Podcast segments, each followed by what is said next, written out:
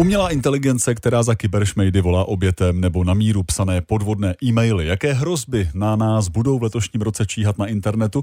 To se pokusili předpovědět Jana Magdoňová a Jan Cibulka v prvním letošním antiviru, tak vás vítám ve studiu. Hezké dopoledne. Dobrý den. Na co si budeme muset letos, letos dát pozor? No, jak kdybych si měl vsadit, tak si dávej pozor na svůj telefon. Aby mi ho neukradli? No, to úplně ne, ale celý loňský rok jsme tu řešili podvodné telefonáty a s těmi to bude nejspíš jenom horší. Nejenom, že je snadné podvrhnout telefonní číslo, ale zločinců jsou čím dál tím dostupnější nástroje, které jim pomůžou napodobit i něčí hlas. Třeba se ti na displeji telefonu objeví, že volá někdo z tvé rodiny a když telefon zvedneš, opravdu se ozve hlas třeba tvých rodičů nebo dětí a budou potřebovat nutně poslat peníze. Tohle se dělo už v minulosti, falešné vnučky a vnuci takhle okrádali seniory o peníze. Ale zkušenosti ze zahraničí ukazují, že tento způsob podvodu bude uvěřitelnější, velmi těžko odhalitelný a navíc to budou pachatelé schopni celé automatizovat. Budou to provádět robotem a zvládnou podvést daleko víc lidí. No a existuje nějaká šance, že se tomu ubráním? No, poměrně těžko. Určitě je dobré vědět, že něco takového existuje a může se to stát. Nevěřit slepě telefonům a i když mám malé podezření, tak ten telefonát raději ukončit a zavolat dotyčnému znovu. Ne přes historii volání na to samé číslo, ze kterého on volal mě, ale rovnou z telefonního seznamu nebo přes aplikaci typu WhatsApp nebo Signál. To jsou pěkné vyhlídky, tak co na mě ještě číhá letos v mobilu? Tady to bude nejen na mobilu, ale hlavně v tvé e-mailové schránce. Letos typujeme, že se ještě víc rozšíří podvodné e-maily psané na míru. Takže už ne zprávy od katarských princů, kteří slibují pohádkové dědictví, ale uvěřitelnější příběhy poskládané z toho, co jsi napsal na Facebook nebo na Instagram. Když třeba na sociálních sítích hodně sleduješ skupiny o cvičení, tak ti budou chodit důvěryhodné nabídky na výhodné členství do fit centra nebo třeba na doplňky stravy. Ale podvodníci můžou využít i třeba to, že bydlíš v Praze a podobně. A ani tady to nebudou dělat ručně, že by seděli u tvých sociálních sítí a zapisovali si, co kde zveřejňuješ, ale tohle všechno se dá zautomatizovat a kriminálník to pouze naprogramuje. Hned jsem klidnější.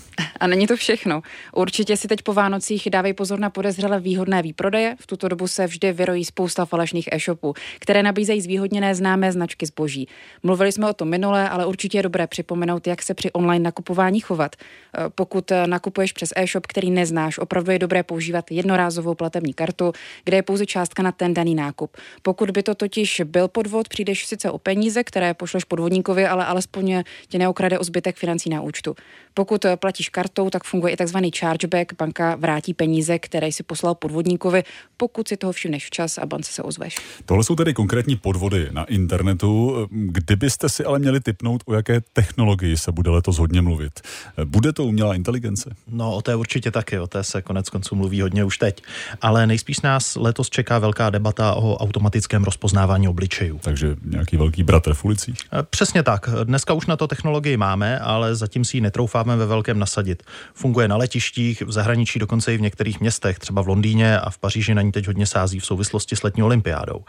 Bezpečnostní složky argumentují, že je to extrémně užitečný nástroj, který rychle najde hledanou osobu. Ale tenhle ten systém je stále hodně chybový a hlavně tím přicházíme o velkou část našeho soukromí. Konec konců i Česká policie takový nástroj na rozpoznávání obličejů nyní testuje. Mají zatím k dispozici kriminalisté, kteří můžou automaticky porovnávat fotografie ze všech osobních dokladů vydaných českými úřady. No, čeká nás i něco pozitivního. Pozitivní je, že všechny tady ty hrozby si začínají uvědomovat nejen lidé, ale i velké technologické firmy, které hledají cesty, jak tomu předcházet a bránit se. Třeba telefonní operátoři začínají blokovat podvržené telefonní hovory, výrobci mobilních telefonů zase do nich přidávají nástroje, které pomáhají uživatele chránit.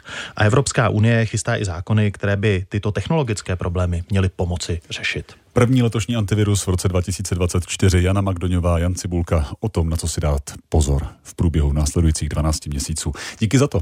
Také děkujeme, naslyšenou. Naschledanou.